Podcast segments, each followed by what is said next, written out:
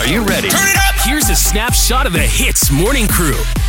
Good morning. Now, I have to say, Ean is possibly my most favorite bald Malay man. But unfortunately, he's hurt his knee and he's not able to come to work, which is why I went out and found myself another bald Malay man in the form of Hafiz. Thanks. I like to be called the Malaysian Vin Diesel, please. wow. Thank you. Vin Petro, uh, yes, Hafiz is my guest host for the next three days. And uh, dude, there's this thing uh, my partner and I, Yeah. Shay, my partner and I, we do on our Wednesdays, right? Now, here in Malaysia, I, I'm sure you agree, we speak many different languages. Yes. And sometimes English may not be our strongest language. And we tend to make grammatical mistakes. or- All the time. uh, or pronunciation mistakes, right? Mhm, Yeah, yeah, you feel me? So we teach you how to do this lah. How to? How to? Mana ni? Say it right. Now we were having a chat before when the song was playing. Yeah. Um. Ow! I just hit my. Did you just hit the mic to your nose? Arni, are you okay or The mic- I don't want you to be injured and then I have to go on air alone. That's not cool, okay? the mic, the mic just hit my face. I'm so excited that you're here this morning. You know. Okay, look.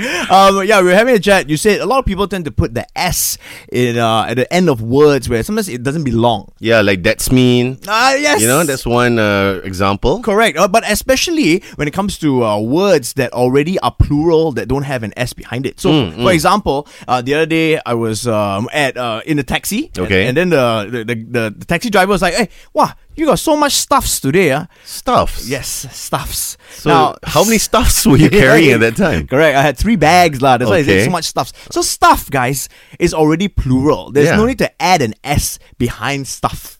Yeah. But how about when people say, "Oh my God, she's a hot stuff," and there's a lot of girls hot stuffs? How? No, no, no, No? Doesn't no, work that no, way? No. Didn't you just say hot girls, lah? but stuffs sounds uh, less condescending. I think. yes, I, Yeah? I, true, true, true. But but you mentioned just now, right? Yeah. Um, foods was it?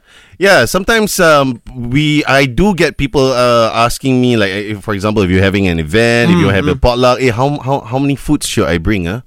So I don't know if I should correct them or not because technically foods you can use in certain contexts. Yes, yeah, yeah. So I googled it, right? And uh, Mm-hmm. Foods you can use when okay. So for example, if the sentence is uh, oh, we're talking about nutritional foods today. Many different types of nutritional foods. Okay. Then I think in that context it works. So for informative kind of thing, then it's Yeah. fine. Cor- yes, yeah. Well, no, I don't know whether that's the, the perfect explanation. Mm-hmm. But if you go up to like you know, say a fast food joint, Yeah. and um, the guy asks you, "What foods do you want to eat today?" Then that's wrong, lah.